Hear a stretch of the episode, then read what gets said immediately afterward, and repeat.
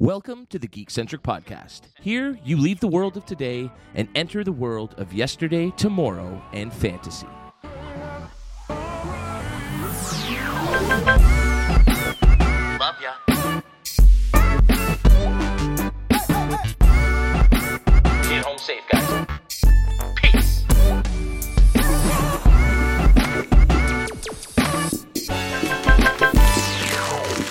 Hello and welcome to the Geekcentric Podcast. My name is Kev, and once again, I'll be your skipper as we navigate all of the news and reveals from this year's Destination D23 event. But first, if you're joining us for the first time, well, we are Geekcentric, a podcast focusing on the world of movies, TV shows, games, toys, and collectibles, and all things geek centric. Allow me to introduce my fellow cast members for tonight's show.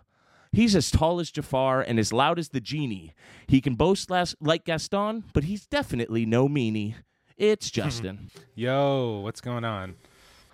uh, very excited to uh, talk with you about uh, upcoming projects, uh, but we also have one more host to introduce. He's got the curly long hair of Bruno and the optimism of Olaf. If you ever lose him at a Disney park, just look for a cloud of smoke and a cough. It's Darcy.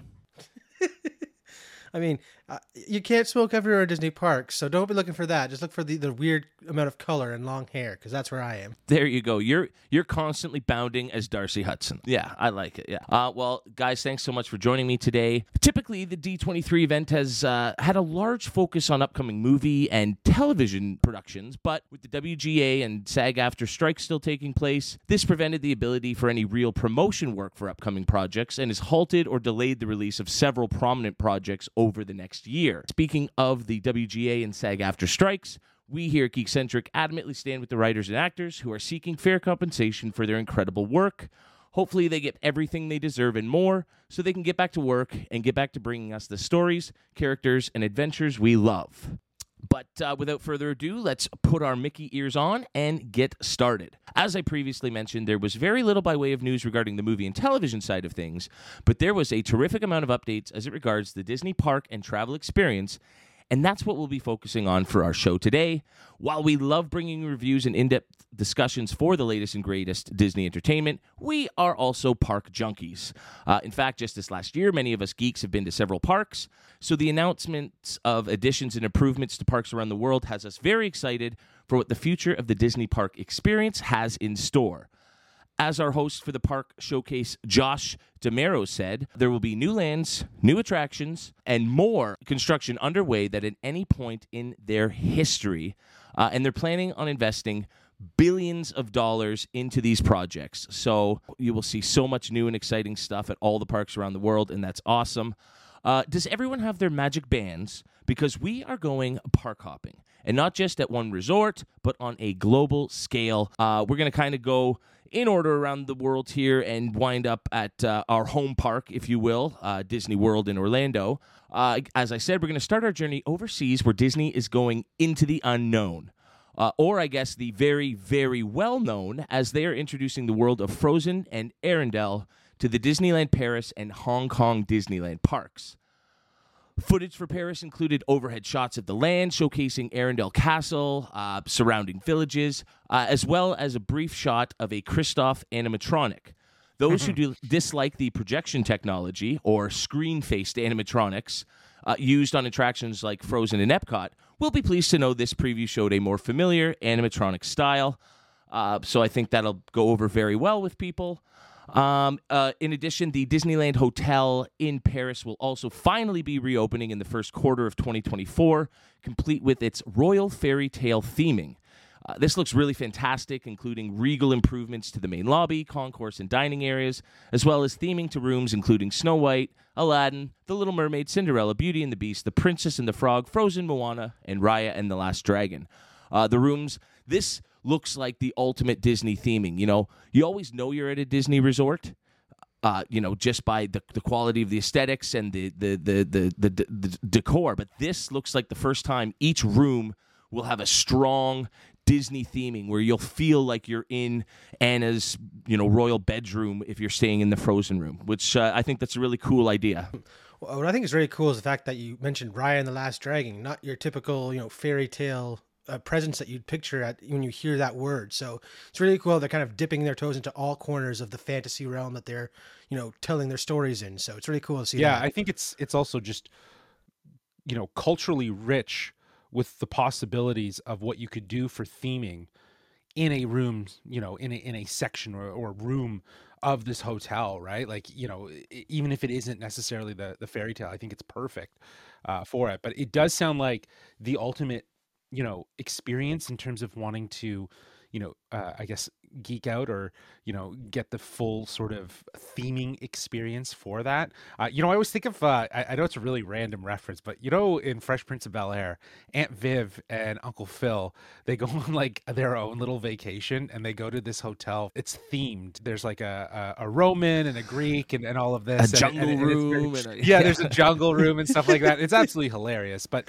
you know, that to me is always the level of theming. Like that was so hardcore. Like they would have you dress in the the attire and stuff like that. And of course, we're talking about a a, a sitcom. But uh, always when I thought of like you know how deep does the theming go? Like you know, I want to be able to walk into the Raya and the Last Dragon room and like you know be able to like wear some of the the stuff, right? And you know have like have like a full suite. You know what I mean? Like it would be pretty pretty Mhm. epic but uh, yeah that, that's that's cool i like that they're they're doing that let's bring some of that over into you know the, the the the other side of the world you know what i mean let's let's let's see it in florida i think there's possibility for that Yeah, yeah. I mean, like even in Vegas, where like I recently stayed at the Luxor Hotel. While the hotel has that strong Egyptian pyramid feel, and there's beautiful decorations and everything that really make you feel like you're in a, a pyramid. In the main part of the hotel, once you get to the room, it's just a hotel room. It's just a standard hotel room, and that's very much like Disney. Um, and so I think this is exactly what you described, Justin. I think I think to a, a bit of a toned down version, but no, the the the concept for the Arendelle room that I saw, like it was clearly frozen. It wasn't just a, a princess bedroom; it was that princess bedroom, and so it'd be amazing. Like that would make you want to stay multiple times or In switch rooms. rooms. and Oh, get yeah. around. Like so, just I agree. Bring this hotel to Disney World, um, and everything else can stay the same. You don't have to change the current hotels, but have one that is really strong in the room theming. I think it would be a hit. Uh, I Mm-hmm. know one person living up in Aurora, Ontario, who would visit three times a year just to get a different room experience. Uh, shout out to mom if you're listening. Uh, now, Darcy, I did want to quickly ask: uh, Does this new hotel and a frozen land? Uh, get you to want to go back to Disneyland Paris uh, so soon after being there this March? I mean, yeah, I'd always want to go back to Disney. It doesn't matter where it is. I, it's Disney. I love it there. Uh, but yeah, I would definitely go back for a new hotel experience because I, I've stayed at a few uh, of the hotels in Paris, and like again, we just did the the Art of Marvel, which was fantastic and everything like that. But I, I would getting that fairy tale aesthetic would be really cool to to experience because that is what Disney was built on. So it'd be neat to go back just to experience that alone. Absolutely. Uh, now, we we were talking about Frozen hitting um, Disneyland Paris, but it will also be coming to Hong Kong Disneyland. Uh, it's called the World of Frozen, and that actually opens in November of this year. This massive new land will include uh, Arendelle Castle, surrounding village areas, and a massive backdrop of a uh, mountain featuring Elsa's ice castle and a waterfall. Justin, have you seen anything for this, uh, like these two new Arendelle additions? Yeah, they had a video online. Um, I think for Disney parks, uh, it was just kind of like a behind the scenes, if you will, vignette uh, with the Imagineers, just talking about uh, what it means to be bringing, you know, this to life. Uh, it looks really detailed. It it almost matches in my mind to what you would see in Hogsmeade or or, or even Diagon Alley. Just that level of of detail and uh, sort of design sensibility of of trying to bring that world to life. Um, I think in a lot of ways, y- you know that that style of park experience is is the full immersion, um, and if you can create these worlds, uh, and some we'll talk about when we get closer to home, uh, but when you create these worlds, I think it it literally um, it's a new level of park experience, right? It, it goes beyond just rides uh, and sensations and stuff. It's it's like living in it, um, and I think that again, Hogwarts, the the Hogwarts experience with that Universal has has done really does kind of kick has really kicked things into that gear, uh, and I think you know followed up with something like. Uh, uh, Batuu and and what they did with Star Wars, and I think they can even go further with that. Obviously, as we'll we'll talk, but the idea of just creating an immersive experience, I think it's it's a huge win, and it looks like it's going to it's going to do really well, and, and and an attraction for Hong Kong too, right? Like this is this is a park that I think that you know it's like you go there, but like this is something that will draw people there. You know what I mean? I I absolutely agree. And I mean, speaking of Hogwarts, I think we can all agree that the best themed areas in uh, this type of amusement park, especially just in Orlando itself, is the the um, Harry Potter stuff at Universal. I think they've done the best job, and even what differentiates it from say Batuu at Galaxy's Edge is that at least Hogsmeade and and the village there, and with um, you know um, Hogwarts Castle, those are so familiar and so ingrained. They have a very distinct um, style and aesthetic, and you know they're landmarks that we recognize. Whereas Batuu is all new, and so while it was impressive and it's massive, this Arendelle looks like it's you know that kind of scope, but with something Yes. you go, wow, that's right from the movie. That's right from the movie, and that sort of thing doesn't really exist in a lot of places. I'd say the closest they have to it is Toy Story Land. And Sure. that one's kind of simple because it's basically just, um, you know, walkway markers made of toys and a few Yeah. toys around, it, and it's like boom. And you're the okay, toys This is the- Toy Story. This Yeah, is Toy exactly. Story. Yeah. Yeah. Um, yeah. So yeah, going forward and w- with some of the um, up additions we'll be talking about at the uh, Disney World Resort, I would love to see like this bigger scope and like really make me feel like even for a short time I'm in this specific movie, not just a Disney sort of environment. I think that would be really really cool. Uh, and like this this land is is massive. This new edition, especially at Hong Kong, where they're getting three attractions. They're getting their own version of Frozen Ever After, which is the Epcot ride. Uh, and so I'm obviously that'll be updated and again will not feature the screen faced animatronics, folks. Don't worry. Um, but there will also be a roller coaster named the Wandering Oaken Sleighs yeah. Yeah. and uh, an interactive children's experience called Playhouse in the Woods.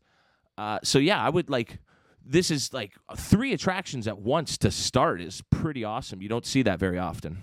Yeah, no, I, I think I think again, I think it's just it's the idea of investing in these global markets, and I, I think it's safe to say Frozen did well in in in the Chinese cinema and in the East Asian market. So I, I think it's probably safe to say that this this park will do really really well. Um, and it'll be interesting to see how well it does once it opens this November. So, yeah, it, to have three attractions to kind of kick things off and to say like, "Hey, yeah, we're we're making a splash with this one." You know, it's it's good. Yeah, I think it's uh, really, really smart. And yeah, really quickly, it, it is smart to maybe this is the only two places you can find Arendelle is going to be uh, Disneyland Paris and Hong Kong. And, you know, that's a really smart idea to get people to want to go to the different parks to see the very unique and different things. Not that those parks over um, uh, on the east coast of Asia there don't have unique individual attractions that make you want to go over and check them out already. Jeez. Uh, really quickly, there was news regarding the seventh ship to join the Disney cruise fleet, the Disney Adventure, that will be sailing out of Singapore starting next year. Uh, that puts Disney ships officially across the globe, which is really cool. Each new Disney ship gets bigger and better, uh, and I'd love to see one of the newer ships after having cruised on a few of their older ones on multiple occasions. Um, in addition, we got a decent look at Lookout Cay at Lighthouse Point, which is the new Disney island located in the Bahamas that several of their ships will uh, routinely visit on their journeys. It's massive, Darce. Like it looks like it's three times the size of Castaway Cay. Yeah, I saw a map. It's kind of ridiculous. I thought we were spoiled with, with Castaway Cay and how much amenities they had there, and they're like, "Hold on, hold my hold my uh, Mickey drink here or slushy. I gotta, I gotta one up myself." And it's crazy. I, I'd love to go there. Definitely. Now, just I- I'm not sure. Have you ever cruised before? No, I've never cruised. Uh, it's one Now, thing do you that have a if, if we're going to do a cruise, yeah, if I feel like if we were going to cruise, then I'd probably want to cruise that way. Um, so uh, just because it would the theming again, the the, the, the experience, it's just You don't want to that much hop on a party cruise and drink um, all No. inclusive for seven days. That's not your kind of cruise. No, the Disney no. cruise is relaxed, themed activities around Disney. It's Disney dining. It's Disney character meet and greets. It's just at sea. Mm-hmm. Like that would definitely be if you were going to do it the way for you and your Yeah. family to do it. I think you guys Yeah. would love it. Yeah, I would definitely, I would definitely do it. Awesome, awesome. Um, well, uh, I think I'm saving the biggest and best for last uh, for our North American parks. So let's first head over to Anaheim to look at some of the announcements for Disneyland. Uh, we got a brief look at the animatronics for uh, Tiana's Bayou Adventure that will be replacing Splash Mountain at both Disneyland and Magic Kingdom. Uh, while it was just a skeleton frame for Louis the Alligator, uh, it's exciting to get any updates for this reimagining. Splash was always a favorite of mine, but not only did it need a rebranding for obvious reasons, I also felt this ride aged a bit more poorly than some of the other ones. Like some attractions just seem timeless, and you slap a bit of paint on it, and it's like, yep, it's as good as the day it opened. But Splash, I found with some of the animatronics, the sound, some of the projection effects and stuff, they just sort of they were ahead of their time, but quickly dated themselves. And so this rebranding is great for so many reasons. Mm-hmm. Mm-hmm. Es- especially because like yeah, I think the upkeep and like maintenance on a water ride is so much harder. So of course those those flaws or or the aging will will become more apparent because the water's gonna have so much more of an effect. I gotta say though, this Louis skeleton is kind of terrifying. I I want to see it with you know a skin on because what's underneath there is it's while it's incredible and everything like that, kind of kind of creeps me It's like out. that video going around of Tickle Me Elmo without the fur on. It's freaky. Yes, yes. That, that'll ruin a childhood or two. Yeah, I think it, it's great that we're actually getting our first look at a reimagining of of uh, Splash, and I think it's it it looks good. And given that Disney California in Anaheim opened the, if I'm not mistaken, the Tiana. Uh, like restaurant and, and that section with, with all the, the baked goods and stuff um, y- you know you can see again the theming taking place and the the sort of ways that they're bringing in the elements of the culture from from Louisiana into it very uh, you know wholeheartedly and, and it looks really really good. So I, I'm, I'm interested to see again how it's going to translate to the ride. The little glimpses though that they gave us were, were good enough uh, for now but it's you know again like you said it's it's going to be the same structure of the ride it's just I think the story obviously the story that takes us up there and as we come down uh, it'll, it'll it'll that'll be the the difference in the experience so it'll be it'll be cool to see uh, how they how they adapt that story One hundred percent. Yeah, I'm very curious to see how they explain the drop. Unless I, I'll, I did have the suggestion we're going up to visit the Firefly in the sky. Yeah, That's I agree with that. and I you say it. hello to Yeah. him, and then splish splash. Um, now, when later on in the uh, program, when they were talking about the Magic Kingdom parks, they showed some uh, footage and pictures from the outside of the attraction, uh, and even that. It will be different looking. I don't think it's just Splash Mountain with the Tiana Water Tower and that's it. They seem to be refacing a lot of the rock structures, so I think they'll be doing something to make it look different from that very, you know, iconic Brer Patch Mountain that we've been, you know, so used to for 30 years. Yeah, and I don't I don't think we're walking through the old watermill like house, like that old wooden barn structure. It looks like they they've updated that as well. So I'm I'm really excited to see how they've again reimagined this this classic uh, attraction. when's the estimated uh, opening date That is late 2024. okay cool So we'll miss it. We'll miss it at uh, both of our uh, next two upcoming trips, unfortunately. oh, Oh, yeah, darn. yeah, we'll have yeah, to yeah. plan something for 2025. Shoot. Uh, um, uh, either way, I think there is uh, some amazing potential to include a movie like Princess and the Frog, which is severely underappreciated. I've thought so since it first came out. So this is awesome that it's, it's we're getting closer to it getting the recognition it deserves. But the biggest news for Disneyland was our first look at the vehicle for what they're calling a world jumping attraction at Avengers Campus. Uh, the vehicle combines elements of Tony Stark's time suits with Xandarian jump points and Wakandan technology. The vehicle will help transport superheroes into the multiverse, which extends on the news we got last year about an attraction centered on our favorite heroes teaming up to defeat King Thanos. Uh, so we're sort of getting an idea of what this ride's gonna gonna look like. Uh, the car looks really really cool. Uh, I imagine it's trackless. That's the way they're going these days. But uh, it'll be. It looks. Yeah, I, I wonder just how big and, and massive they can make the, the scope of it over you. You know, it, it'll be like Ratatouille on steroids. Yeah, yeah. I mean, it'll be cool to see how they decide to incorporate or like tell a new story with all these characters. Because I mean, the rides we've been on for Avengers so far, while they do tell a story, they happen so fast it's hard to really take it all in. So I'm kind of hoping that this one isn't a roller coaster, a bit more slowed down, so you can enjoy a story with the characters. Because again, they try to tell these stories in the Cosmic Rewind and, and the Flight Force uh, in Paris, and I mean, you're on a roller coaster whipping by these screens. It's hard to see, uh, figure out what you just looked at when you're whipping around in the dark. Well, So, and and s- a slower a slower ride would and exci- Spider Man appreciated. is like a workout. You don't need to go to the gym the day you're going to Avengers Campus. Just ride Spider Man twice, and you're you're getting your bicep workout in. Man, that ride is a workout. Yeah, I want to just sit there and watch a bunch Yes, of it is. Avengers kick Thanos' ass. That's what I want. yeah. Yeah. Yeah. I, I, I feel like though the idea too with these rides is that they're so like they're they're such siloed experiences. Um, like I feel like you know with both Avengers Campus and uh, Galaxy's Edge, like, it's a lot of ooh and ah and look at all these things, and then you know you do the rides and like oh that's fun.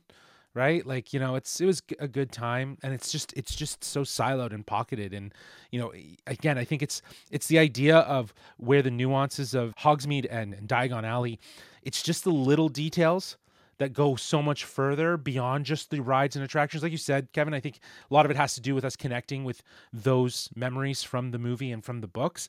But, you know, to have those elements and to at least lean into them a little bit more can live to be something so much more, right? I think one of the biggest issues when you have something that spans so many locales and so many different um, tones, like even if you look at Star Wars, you know, which iconic planet could you pick to devote a whole land to? Well, why don't we recreate one instead of trying to choose? And then with Marvel, it's you know all these characters are from such different places. Which characters? You know, sort of home environment. Do you pick to base the land off? Well, you don't pick any. You make it a campus or a, Exactly. a, a training compound. And so I think the idea of a ride where all these characters can come together and you can jump from world to world and visit the places you're familiar with, that's how you really bring in that MCU feeling.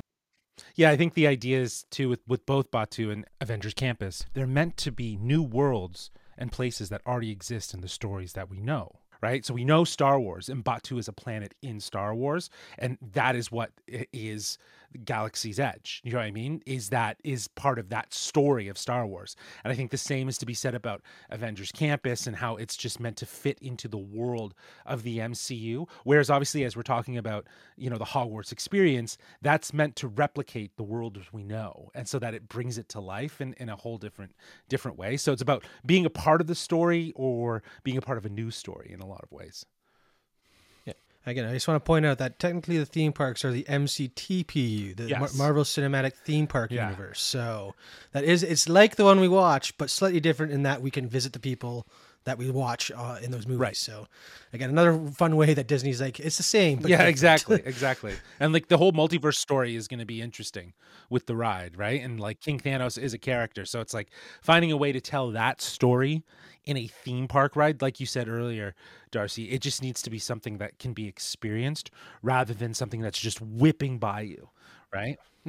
And I mean, we have so few details about the ride, and I never want to be like, "Oh, this is what I want from the ride," just to, like so that if that doesn't happen, you know, I'm disappointed in any way. I'm excited to see whatever these brilliant people have in store. But imagine a ride, kind of like a Star Tours, depending on how it's structured, where you could team up with two or three different Avengers each time you went on the ride. You could construct it so that they, you know, you get different combinations of Avengers and visit two or three different places on the way every time before getting to your ultimate climax against King Thanos. I mean, that sounds like a shit ton of Marvel stuff to film and a fight to choreograph and with a whole bunch of different but you could just plug in different characters doing different things, but something like that just would offer so much endless potential. You could constantly update it and add characters and stuff like that. But again, that's just one thought I had about the ride. And speaking of uh, Star Tours, we can move on to the next bit of news that actually applies to not just Disneyland in California, but to Disneyland in Paris and Disney World.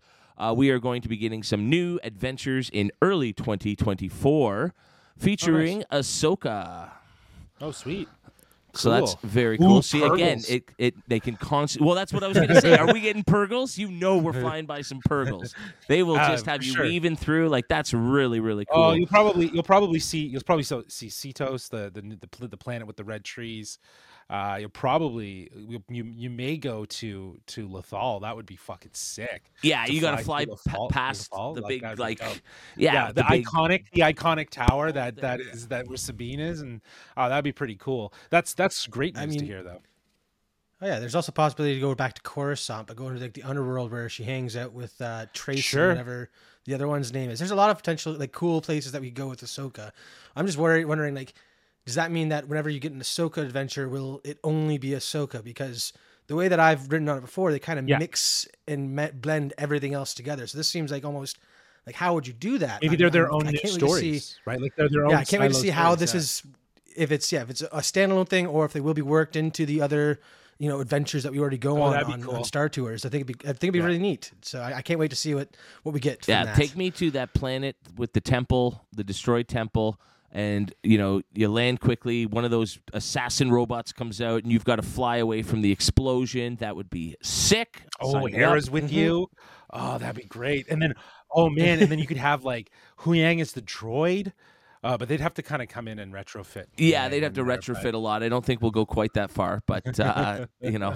Um, but again, this is the kind of potential that a ride design like this gives you. You can update it every time you have a new show or movie, Well, and that is awesome. Star Tours is really, Well, I really cool for that. Every ride is different.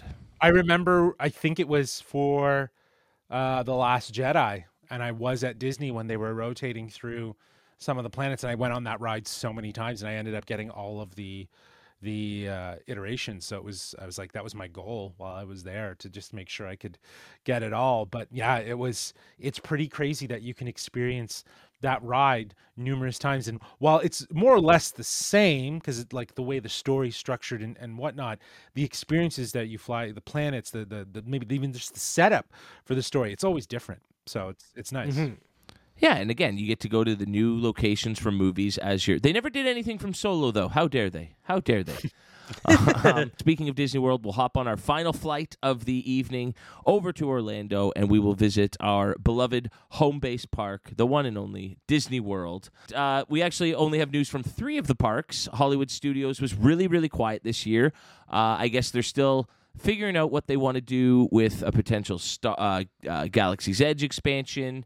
Uh, but it does not seem like there's anything major in terms of shows or attractions. they've invested in- a lot there though already right? Like think about toy story land and and galaxy's edge. That's probably between that i would say a billion dollars. You know i mean? Like easily. So if if anything they could yeah. probably throw some money to the other three parks that i think would needed a little bit more need some love Well, speaking of which, uh, these other three are getting some love. Uh, let's start with Animal Kingdom. Last year, we heard that Dino Land USA would be receiving a massive overhaul, and now we have a bit of a better idea of the theme. A tropical America land will be going in its place, featuring Encanto. And Yep. Uh, so it looks like they had the the uh, magical house there. Um, not Yeah. sure what's going to go there, but the land itself looks beautiful. Uh, I was never a fan of Dino Land USA, and so this is very welcome news. Uh, it looks oh, it looks stunning from the the concept art, Yeah. just with all the the trees and Yeah. vegetation. It looks really Yeah. lush. Um, But then crack that whip, baby, because the other theming we're getting here is Indiana Jones. yeah Uh, and that means that they're uh, they planning on taking Dinosaur the Ride, which again is another one that's a little bit dated now, uh, and they're gonna make it an Indiana Jones attraction. Let's go, let's Yeah. go. Yeah. Well, I think these play a lot better to Animal Kingdom than Dino Land, which, in a lot of ways, like again, the charm of it was that it felt very carnival esque, right? Like it just it didn't age well, and and I think it's it's due for an upgrade. So I love the idea to to think about how much the stories of Disney have grown, uh, to to not include something like Encanto or or you know the idea that now they have Indiana Jones in Animal Kingdom, like th- th- to not do that, that's that's silly. It makes complete and total sense. I mean, Indiana Jones, in my opinion, works more at Hollywood Studios. but that's the movie. like, Indy's not a That's big animal guy. side. Sure, but he's but he's also an adventurer, and he's also someone who's Yes, who travels to these Exploring these, the these re- jungles and yeah. Exactly. Well, exploring these parts of the world for the relics and the stories that we all love, right? So it's at the end of the day, it makes sense for Indiana Jones as a character, as not as the behind the scenes movie experience, which is at Hollywood Studios, which makes total sense for Hollywood Studios to have something like that because it's all about the movie experience, the the these big epic stories, and I think here it's like Indiana Jones could actually live as a character. Very much like you know they have certain characters at at at uh, Batuu right now. I think primarily at Disneyland, like like Ahsoka and Hera, right? Obviously for relevancy because those shows are playing, but like the idea that Indiana Jones could be a character that could walk around uh, through the animal kingdom, uh, that would be pretty cool. I think that's that's that's an interesting. It's an Yeah, interesting you do a kind of- whip show at That's 215, 315, and 415. Yes, Yeah. absolutely. I would wait for that one. for sure. Um, Yeah. I just need them to promise me that this isn't just going to be some like, oh, there's a Jeep driving through a jungle to a temple and they slap the Indiana Jones name on it and that's it. Because that was very much my experience in Disneyland Paris, where the coaster there, which is a fun little coaster, don't get me wrong, but they called it Indiana Jones. And outside of the music, um, playing in the line, and then I think at the end you see a tent with his fedora and whip sort of in it. Um, that's all you get for Indiana Jones, and so I want some theme like film Harrison right now. Get the videos for the the, the, the lineup now. They won't Um, need to, man. They got they got Lucasfilm with that that de aging stuff. They could Sure. they could they could they could totally deep fake his Just take old movie one- footage. Sure, Sure, I don't care sure. what you do, or give Yeah. me an animatronic in the ride. I think that's what's the case at I mean- Disneyland, right? Yeah, I was gonna say this the the the, the fact that it's taking over Disney, dinosaur dinosaur being the four by four you know seating jeep uh, setup for the passengers, very reminiscent of the the ride in Disneyland where you're you're you know Sa- Sallah's talking to you as you're getting ready on to go on the ride, and then you're on the jeep, and then you see the you know animatronic Indy holding back the door or dangling over a pit and stuff like that. So I can I can easily see them going that route with this ride again because again the the layout already feels like it's going to be a, a, a deep spooky cave adventure. uh, whatever they do, I am stoked because again, I've only ever been to Disneyland once. I've only been on the Indy ride once. I need more Indy in my life. yeah, yeah, I, I, I would agree, and I think again to capitalize on this property beyond that, if if again, you know, not saying that there's not potential for more movies, but maybe not with Harrison Ford, that character could probably live on in the parks in, in a really great way. Uh, but you know, going back to the Encanto, you know, that's that is that's going to be great, and again, another story that fits beautifully into the animal kingdom, kingdom sort of theming uh you know and, and it'd be nice you know you kind of go through and then suddenly you you, you you kind of transition from you know one park to the next um through trees and then suddenly you're in this this this Encanto experience. I think that that's that's exciting. I'm looking forward to seeing what they're going to do, and I'm wondering if they're going to do anything that's going to be kind of similar to that of Pandora, where the night the lights will change, things will kind of look a little different, um, to kind of give more of a, an appetite for for what it looks like during the day and what it looks like in the night. Because that's my favorite part about Pandora, right? And even just how it seamlessly you know blends in like you could easily argue that that doesn't need to be an animal kingdom but you know there's there's reasoning behind it because of its its sort of structures and its plant life and and everything else that it, it kind of goes into its theming with. Um so it makes total sense. It, it's it's i love i love that we're getting more of these more recent stories and definitely disney's like yeah this this story was a hit. We need to be making some sort of park attraction for it. So let's let's go. Yeah, um, one hundred percent. Now, the only other movie I could see seamlessly fitting into Animal Kingdom is Zootopia, which is Yep. something they considered. And I mean, looking at the Zootopia that's coming into a couple parks overseas, or at least one, I think Shanghai is getting like a really incredible. Uh, Zootopia Land. I mean, find a place to put that for me too. That Well, I be think next. I think, but I think that makes sense to where they think they want to put it, or where they were talking about it, at least at the last. well, they were. They wanted. They and that considered. was Magic Kingdom. That was Mm. extending out Magic Kingdom and putting it beyond beyond. Uh, what was the what's that ride? Beyond Thunder Mountain. the- oh, don't worry. We'll Yes. we'll talk about Thunder Mountain and Beyond Thunder Mountain a little later in the program. Um, Okay, but no, cool. they had considered Zootopia for Dino Dinoland USA. Uh, they've gone in a different direction uh, as there's going to be a new Zootopia show, which will replace "It's Tough to Be a Bug in the Tree of Life." Whoa! Uh, so yeah. Hey, you sad to see that one go, Whoa. Kev? Uh, you know I'm what? sad. That one Sad to see that one go. I know never it's your favorite show. My favorites. It's your favorite. I will say it's a pretty darn good show. Uh, but I mean, even Bugs Life was never one of my favorite, and it's not because I'm mortified of Bugs. It's a it's a fun, lovely cartoon about it, but it was never one of my favorite, um, you know, Pixar movies. Plus, uh, I'll I'll die on this cross. Uh, I'm ants for life. Ants. Team Team Ants. Ants for life. It's it's Woody Allen. It's Woody Allen. Woody Allen, Yeah, right? yeah, Is Woody it's, Allen. it's it? Woody Yeah, Allen. okay. That, Yeah. yeah. Yeah. Um, but no, this uh, this show sounds really cool. I think I don't know if you've seen the footage of the um, what's the the cop the the fun Uh, Clawhauser. Clawhauser, the animatronic Clawhauser? that's going to Yeah. be at the Zootopia attraction in Shanghai. It sounds like we might get a very similar version as our host for this Zootopia Mm. show. That'd be worth checking it out, though, right? Especially given the fact that again that that that ride for the Bugs Life has, has been there for a while. So you know, giving it an update and a refresh makes a lot of sense. I would love to see though if there is some way they could keep a Bugs Life some sort of experience like that in Animal Kingdom, but I I, I don't know. I, I not to say to recreate exact same thing, but maybe something that is still a way to to pay pay homage to to that film. I mean, I can see this the, this the Zootopia show, show almost being like a talent show that was in the movie that you know Clawhauser was trying to go on like America's Got Talent or Oh, whatever that's cool. type thing, or Zootopia's Got Talent. So be Crowd cool has it was to it'd like- cheer for who they yeah. Yeah, it's kind of like an interactive experience almost where you're looking at all the, the, the citizens of Zootopia cheer like, you know, showing off their talents and how, you know, wild and, and varied they could be, just like the Animal Kingdom.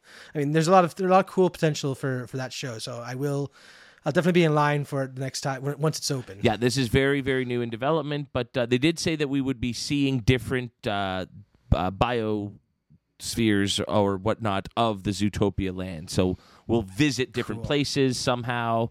Uh, really curious to see what they do if they keep it sort of the same format with just a new show, or if they really, really give it a refresh. Um, but yeah, there's a couple massive like all of a sudden it's like damn got to go to animal kingdom every time i guess you know? Some of these parks you can skip sometimes if you go a lot uh, but they're making all of these you know must visit destinations. I think it's really really smart to be giving love to uh, both animal kingdom and the next park we're going to talk about which is epcot um, Yeah. which has felt like it's been under construction for like a decade now you cannot walk through that park and get to like the World Showcase without walking past a hundred thousand feet of under construction walls. That will be changing in the next year. Well, that was nice to see from a lot of the media and and like influencers that were out there that were posting stuff. Is that it looked like a lot of that construction, especially at the front, was gone, uh, which was nice because you know obviously they have a, a new Moana water feature, uh, which we'll we'll talk about. But again, just to see that park. Again, as we were talking about with Animal Kingdom, just investing in these parks, you know, taking them a little bit further, uh, you know, not letting them just kind of dwindle, right? Uh, I think you know we we're talking about obviously the upcoming our upcoming Disney trip in, in January, and we're thinking, you know, is there a lot to see at Epcot? You know, there's a couple rides here and there. Maybe it's a half day, but I, I'm actually thinking after even just seeing this, no, I think it's going to be a full day. You It'll got to go check be a that full thing out day. front Yeah, to yeah. back. Yeah, at, and daytime and nighttime. Like that's the. There's lots to cover. You like they're literally adding a full day's worth of attractions here just now. I mean, you've got the Guardians of the Galaxy ride that just opened Yeah. this year, I believe, earlier this year, and it is perhaps the best coaster ride that Disney has ever ever done. It is amazing. It's worth going to Epcot alone. Um, but now, on top of that, you're going to get the Journey of Water, which you mentioned, Justin, inspired by Moana, which is a walkthrough interactive attraction that opens on October 16th. Uh, there's a Moana meet and greet that's also opening near the attraction. Uh, You know, I have not been into the character meet and greets for a long, long, long, long, long, long time, and now it is, you know, near the top of my priority list. I've learned traveling with a small child. Um, so this is just another new f- um, photo meet and greet to add to the list, uh, which also coincides with Figment starting to do uh, guest uh, greetings on September 10th. He just uh, uh, was unveiled this weekend. met a lot of the. though. he ate shit twice. He's getting used to his. Uh, Have yeah. you seen? Okay, can we just talk about this costume for Oh, a I second? want to so it looks. It's really. It, it looks it looks cool, but it looks incredibly uncomfortable to actually maneuver it. Like you can literally see Mm-hmm. where the person's face and head are in relation to They're the in actual kind of like his neck. Yeah, they're right about his Exactly. neck And- level. Yeah, it, and on on Twitter or, or X, they posted videos of him eating shit twice, and and someone made a funny, you know, if you fall, press this button if you need help for Figment. And I was dying. I, I've literally been going back and forth with my wife. I just I sent her the first one, she sent me the second one, and then I sent her that picture. And we were both dying of laughter because Figment is such a huge part of Epcot, and it just feels like he dwindled to the background and was just not important. And it's like there's so much potential with that character, even in like I think we talked about like I don't know if it was actually news or or not, but I can't remember. But a Figment movie, like you know, where is that, right? Like to to help kind of tell the story of Figment a little bit more. Um, so I'm glad that they've invested in a new sort of meet and greet. I just wish the costume was a little bit better because I think I think there's some flaws if someone is falling very hard twice. no, I've also seen it even at the um, the D twenty three itself. Whoever was wearing it that at that point had a, had it down. He was jump. They were He had it jumping for 24 they were hours, shaking for sure. Yeah, yeah, Yeah. a little practice. That's all. He's just gonna figure it out. I just Yeah, know if I was a cast member working that uh, event and Figment falls over, you know, you just gotta make a funny joke. Oh, let's all use our imagination and pretend that didn't happen. As like Yeah. three cast members rush out and have to pick up this poor person in this like stupidly awkward to walk around in costume. but it looks Uh, good. was- like, it looks good. It looks. Good. it looks fun. does I'm gonna. I'll good, line yeah. up for that one for me, and then I'll do Moana for Robbie. Um, uh, Asha from Disney's Wish will also soon appear at that park and in California and Paris as well. Uh, obviously, that will coincide with the release of the mo- movie in November of this year. I love that Epcot's getting some princess love. Like they're they're they're putting some some like you said meet and greets back on the on the table, but specifically for Epcot, making it more worthwhile. I think it's I think it's brilliant. Epcot's never been a character park. Uh, you know, a lot a lot of it being because it's it hadn't been associated with specific properties as much in the past, and now they're really It focusing wasn't meant on to that. be. No, it was it was meant to be something different. But I mean, if you now have a fan of princesses, like they've got four or five meet and greets between Elsa and the ones I've mentioned now, uh, Elsa and Anna, and then these new characters like. That, that's a day for them just waiting to meet the, these favorite characters of theirs. It's brilliant. They've really turned Epcot from what was like a kind of boring adult park into a family park. Uh, they've they've done a great job reinventing it over the last twelve years, uh, and on top of that, uh, improving the park experience for everyone will be the fact that the World Celebration Pavilion, which basically takes up the entire middle of Epcot before you get to World Showcase, will finally be opening in December. So again, all of those construction walls that have had Moana going on and this giant pavilion, whatever it is, I haven't seen too too much about it. I'm kind of excited to just see it myself and in person. But I think the big news coming out here is that in December it opens up to everybody and it will just I think even just walking through the park will be a completely different experience. Instead of everyone Epcot's funneling through walls. Yeah, Epcot's a full day now, man. Epcot is an absolutely At least full day. at least when and- we go in January, because it'll be everything will be sort of fresh and brand new. So we'll definitely want to be experiencing that. Well, I bet full you day. haven't done Ratatouille yet since it opened there. You know, you've got a full day ahead of you. Uh, and then to cap it off at night, Epcot is getting another new nighttime show. Uh, this one entitled Luminous, the Symphony of Us. Uh, it debuts uh, later this year as well. Um, you know, this show at Epcot has changed so much in the last few years, and it's crazy because Illuminations, some version of it, it was it was changed every 10, 15 years. It ran from 1988 to 2019 in some form of that show. Uh, and then a temporary show, Epcot Forever, ran for six months while they prepared for this new multi million dollar show, Harmonious. It was not met with much love. Uh, specifically, there was a lot of angry, uh, anger and vitriol focusing on the bad sight lines created during the day by these massive water spraying screens that actually stayed in the center of the showcase lagoon all day, and people were really bothered by the fact that it was an eyesore during the day. And as cool as I thought the show was, you really do have to watch from a certain vantage point, or you can't see these screens, and it's therefore even less worth the the eyesore that it is during the day. Y- yes, uh, having having seen both this the um, what was the name of the show? Harmonious. Yeah, having seen Harmonious a few times from different angles, I can easily see why people are upset because it is kind of ridiculous how you you this circular viewing area where you can watch this fireworks show all of a sudden gets cut, cut down to two optimal viewing angles where you can see the center screen. When I also recently had the pleasure of seeing the Disney Adventure uh, water show, where it's again very centrally located, but the, the way that the water shoots out, the screens are changing angles, so no matter where you are, you're getting part of the show no matter what. So you're not missing. You might while you might miss out on some part, you're not missing out on all of it. Where again, this harmonious was terrible layout. So I'm hoping that we have a better better sight line. Yeah, that's that's I was I was on that. Yeah, team. the giant center screen should have been rotating during the show. It should have been spinning to f- to show, to to be, you know be seen by the 360 degrees of people standing around the the lake. And you know, Mm-hmm. I know this is a crazy operation, but that me- uh, mechanism should have gone down for the day somehow.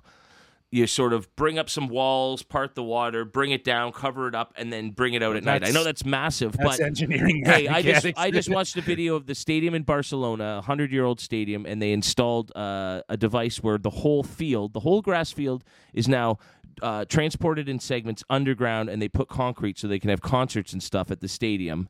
Uh, so hey, if they're able to do it in this super old stadium with a grass field, you could do it with the the Disney harmonious centerpiece. Um, anyway, I just I just hope nobody lost their job over the fact that this show was millions and millions and millions of dollars to put together and got scrapped so quickly. Um, Luminous sounds very similar in theming to Harmonious, but I guess just without the giant water spraying contraptions smack dab in the middle of the lake. Uh, we'll see how long this one lasts. Uh, but that is it for Epcot. We're going to hop on the monorail for our final stop, which is the Magic Kingdom, and it's going to see some massive changes over the years to come. Last year, we first heard about a new land. You mentioned this earlier, Justin. The biggest ever at Magic Kingdom beyond Thunder Mountain. Uh, not much new was shared here, uh, but it's definitely uh, something worth keeping an eye on in the years to come. Now, Just, you did mention, um, I believe, Coco. This is, I think, where we'd see um, some really strong Coco theming. Uh, I think they'll put a couple movies back here and then uh, maybe a little Zootopia, although I don't know how that fits with Coco, but we'll see. They're brilliant. Uh, and then hopefully, eventually, you get to a villain's land of the park. This is something that I think a lot of fans would really enjoy seeing. And as they said in this presentation, we've got a lot of room to work with back there. So I think I think when they say it's the biggest land ever, you know, and it's going to be bigger than New Fantasyland, it's going to be bigger than Batuu. I mean, that is or as big as Batuu, Well, but at the Magic Kingdom, that'll be crazy. but it's also the biggest addition, right? Like probably in, in terms of what they're wanting to do. It's interesting that they went really hard last last time uh, about saying like, "Hey, yeah, this is what we want to do." This time they were like, "Yeah, there's still plans to do that." I'm wondering if a lot of it's still being under evaluation by Bob Iger in terms of what to keep and what to kind of maybe delay or scrap or whatever. Um, but yeah, I think I think it all makes sense. Like you, there's justification for these places to live in. Animal Kingdom, Hollywood, Epcot. Like, why not have a Coco experience at Epcot?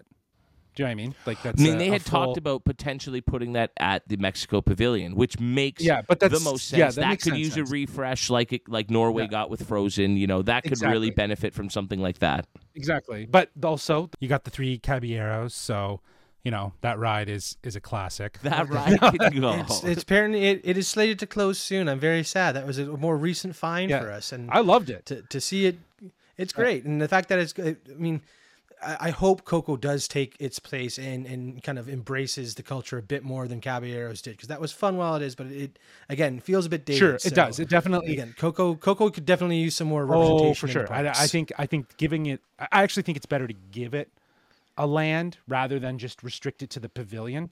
Do you know what I mean? Mm-hmm. Like it, restricting the experience to that one area. You could definitely do something really cool with the, you know with that water boat ride and, and adapt it to to really fit the the Coco vibes. But I feel like a land really makes sense because it was so rich. And if you could go, if mm-hmm. if that's kind of the gateway from the land of the living to the land of the dead sort of thing, and that gets you into your villains, that's interesting, right? Like you could you could play around with with the idea of darkness and and what that looks like. But you know, who knows? But I, it makes sense too, in my opinion, to do a land like Zootopia in Magic Kingdom because Magic Kingdom is like sort of like the idea that you would enter these different parts of the park that kind of are transporting you to worlds.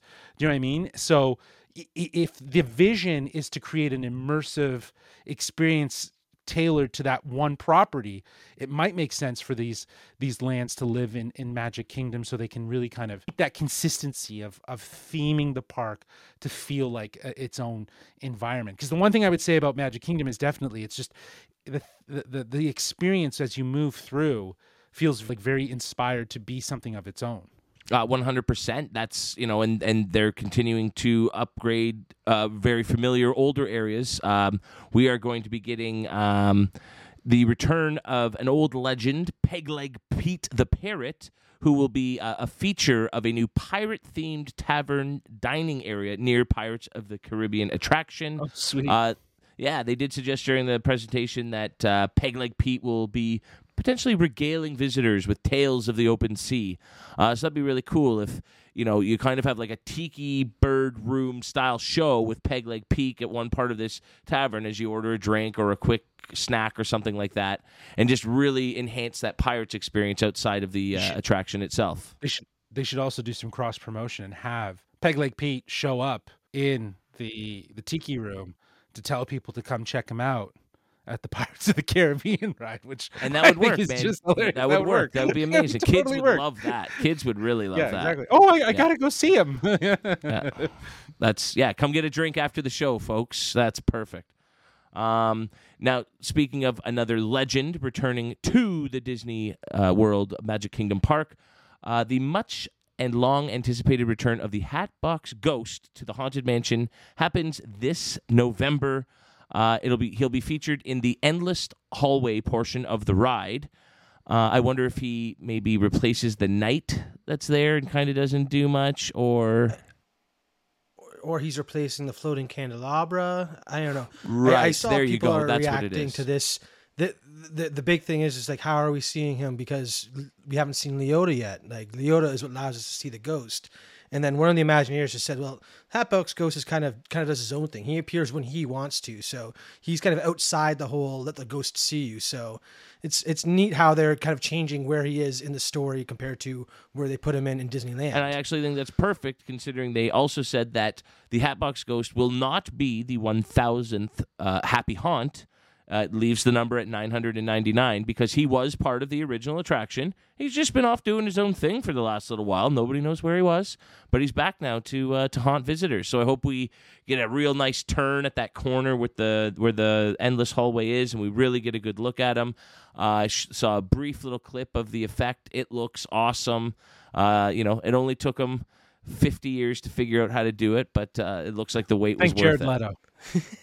I mean, hey, he was in Dis- uh, the Hatbox Ghost was in Disneyland before Jared Leto graced the screen as him, and I got to say, having s- having seen the effect in Disneyland, I can't wait to see it in again in our home park and in the first haunted mansion I ever rode on. So sorry, is it already? Uh, is it, does it already? Yes, he's been there. Yeah, he's he's in the attic scene at- at, at at the, at the end of the attic scene, right before you fall into the graveyard. He's there, and you see Okay. that whole head swap thing. So it's it's really cool to see in person. And again, apparently they haven't changed much tech technology. They just got better at blocking the light that was making it not work sometimes. So it's it's cool how they they don't give up on these ideas. It's been so long, and we're finally getting to see it uh, come to our park. Well, speaking of not giving up our um, on ideas, our final piece of news uh, comes in the form of a massive overhaul, 20 years in the making, uh, for an, uh, another old classic, and that is the Country Bear Jamboree attraction.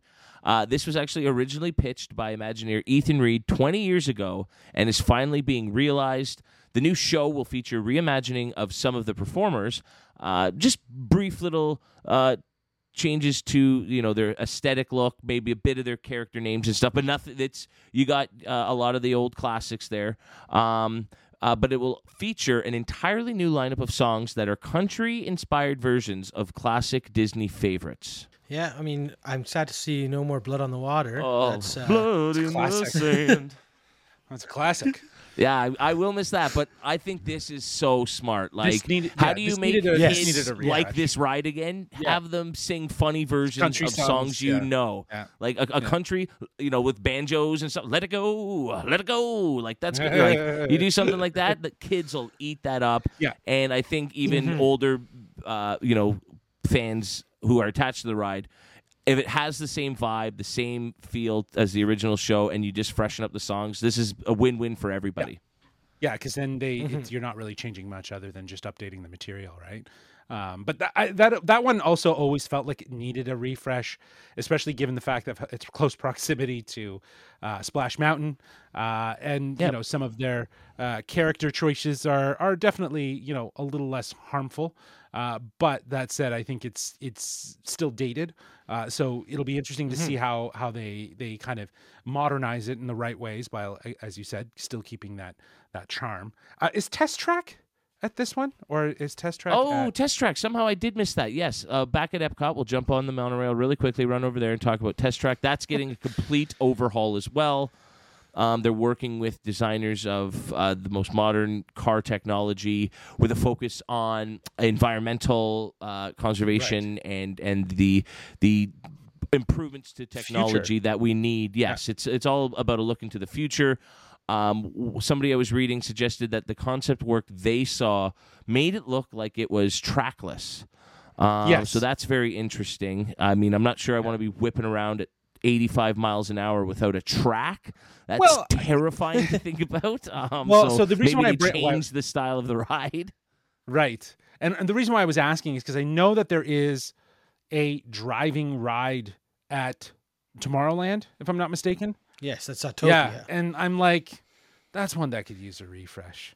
I remember getting in that. That one's a classic that you can't get rid Yeah. of. Oh come on! You can get you could update it. Like At I don't know. Like just throw cars in there. Make the Yeah. vehicles Well, there you go. cars, and it, it There does the same then- thing. The- It's the perfect ride for that target audience. It's an Sure. easy fix. and Buzz and Buzz and like there's the Buzz Lightyear ride that's Buzz that's out there. Buzz could use an over an overhaul. I you think. could use an update. I think it just could use an update, if anything. It, the, those guns need to be to be fixed. yeah, once but- you play Toy Story Mania, you're like, ah, this Buzz Lightyear ride just doesn't have the same oomph, you know. Well, because you, you're always like, it, it just feels like your target's not. Your gun's always be. broken. Your Yeah, gun is always broken. Yeah. and I'm sick of going. My score sucked because my gun was broken. yeah. Uh, but uh, there's a lot of fun going on at all of these parks. So much to look forward to over the next decade and beyond. Mm-hmm. Uh, I can't wait to visit some of these attractions with you guys in the next year uh, and then going forward. Yeah, I, I think the most exciting part about this this D twenty three again, it's like you said, like while it didn't have the movie news and, and stuff that we were usually used to, it did really hit home the idea of the the Disney's uh, ongoing commitment to the parks and what they want to do, and, and not just uh, at you know the, the the big ones, but globally, and kind of bringing everything to to the full experience. So it's nice to see that these parks are going to be getting some love. But like I was saying before. Bob Iger's in there. He's making a lot of, you know, he's looking at everything and taking a look at those books and seeing what's possible. And I think, honestly, I think probably park attractions is where you would put your money right now.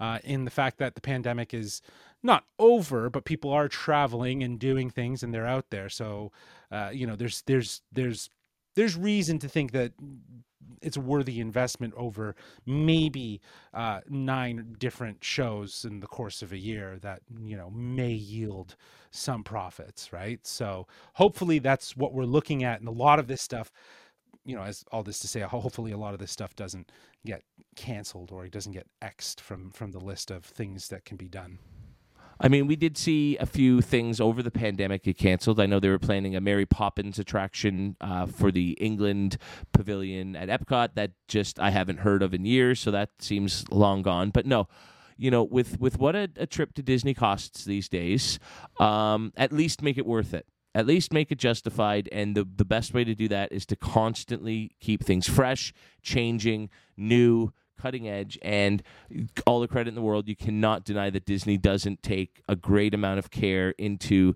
keeping their parks in great shape and constantly feeling like you're seeing something new every time you visit whether you're you know going for your first and only time you're going for the first time in 15 years or you're going for you know your third time in a year. You're almost always likely to be able to see one or more new things, and that is awesome. Is there anything from the news we talked about today that stood out the most to you? I know for me, Uh, it's the idea of an Indiana Jones park that I can ride once a year. I am so excited for that. Uh, and then an honorary mention to the Hatbox Ghost. Yeah, well, I mean, I'm, I'm, I mean, maybe I've rubbed off. Mom's love of fireworks shows rubbed off on me, but I'm really excited to see what this new Luminous show at Epcot's like. And again, hoping that the the sight lines aren't an issue that you can kind of see from wherever you are in the park. But uh, ride wise, I'm I'm definitely intrigued by this Avengers ride that's going in at at uh, um, Avengers Campus, especially after our discussion of what it could be. I, I can't wait to see as more news comes out about that ride. Yeah, I don't know if it, I would say any specific ride. I'm, I'm like you know me, guys. Like I, I like some of the rides. I'm not I'm not a big ride goer, but I love the theming. I love the idea of of, creating an immersive experience. You know, again, as we started the conversation talking about the Hogwarts experience and putting you in the story, it's it's so great. So you know, the fact that Disney has that has so much at their disposal in terms of properties and stories and content that they could bring to life in that way. It's incredible to see that while rides are obviously huge attractions again for me the the the immersive experience is, is where it's at. So i'm looking forward to seeing more uh, of that at, at, at future disney parks. Well, uh, hopefully there's enough to do for a week worth of mm-hmm. stuff as we are very seriously looking into attending next year's D23 Expo from Anaheim. And that event is going to be, as I said, a week long extravaganza that they are calling the Ultimate Disney Fan Event. It's going to feature a ball game at Angel Stadium with Disney uh, Magic Incorporated. Uh, maybe they could have the Jays come out and actually win a game. That would be magic. angels in the outfield Uh, oh, you just have projections of you know Christopher Lloyd out there. Sick. Uh, speaking of angels in the outfield, Disney get it on Disney Plus. I honestly cannot find that movie anywhere for rent or streaming, and it's devastating. But yeah, there's going to be you know in, in addition to the ball game, there's going to be a day at the park. Um, and then panels, unique shopping, and a plethora of other activities and events taking place throughout the weekend. We will be sure to bring you all of the news and updates like only Geekcentric can. But until then, that does it for our look back at the biggest news from Destination 23 2023. Thank you so much for joining us today, wherever you listen to podcasts. Uh, we'd love to know what are you most excited about? What park that you haven't visited would you love to travel to one day? Let us know by email. Justin, where can they do that? Uh, they can reach us at wearegeekcentric at gmail.com. That's wearegeekcentric at gmail.com. Or they can reach out to us on the app formerly known as Twitter at GeekcentricYT or on Instagram at wearegeekcentric and on threads at wearegeekcentric. Keep in mind, even with the strikes going on, we have a ton of amazing content that we brought to you throughout the hot geek summer. Uh, we're halfway through our watch club for Disney Plus's Ahsoka, with four more episodes of this smash hit Star Wars adventure to come. We share our spoiler free thoughts on season two of I Am Groot, as well as the first eight episodes of season three of Only Murders in the Building. Uh, and on the topic of convention coverage, we recently attended Fan Expo in Toronto and thought it was the best one yet. Check out the podcast to hear all about our awesome experiences at the event, and check out our socials to see clips from the event, uh, as well as Nate playing Kiss Marry Kill with convention goers, uh, involving their most beloved characters. Uh, I think those are some of my favorite videos we've ever done. They're an absolute riot, uh, and I think uh, the people we talked to had a lot of fun with it and really made it a fun experience uh, you having just taken a tour of the Disney parks, I would be remiss if I didn't suggest you check out our YouTube channel for our Day at Disney video that we did a few years back. It really does capture the magic of what we're talking about today. Uh, we show just how much we love the Disney parks, if we didn't show you enough already today. Uh, but there we also have a ton of incredible videos, including interviews with the cast and crews of some of our favorite shows of the year. We have lots in store for you for the rest of the year, so stay tuned. Subscribe to us on all of the thingies. Uh, and until next time, as we say, love you. I said love you. Weird. Uh, uh, sorry, that's always first. all right. Uh, get home safe, guys. Laters. Peace.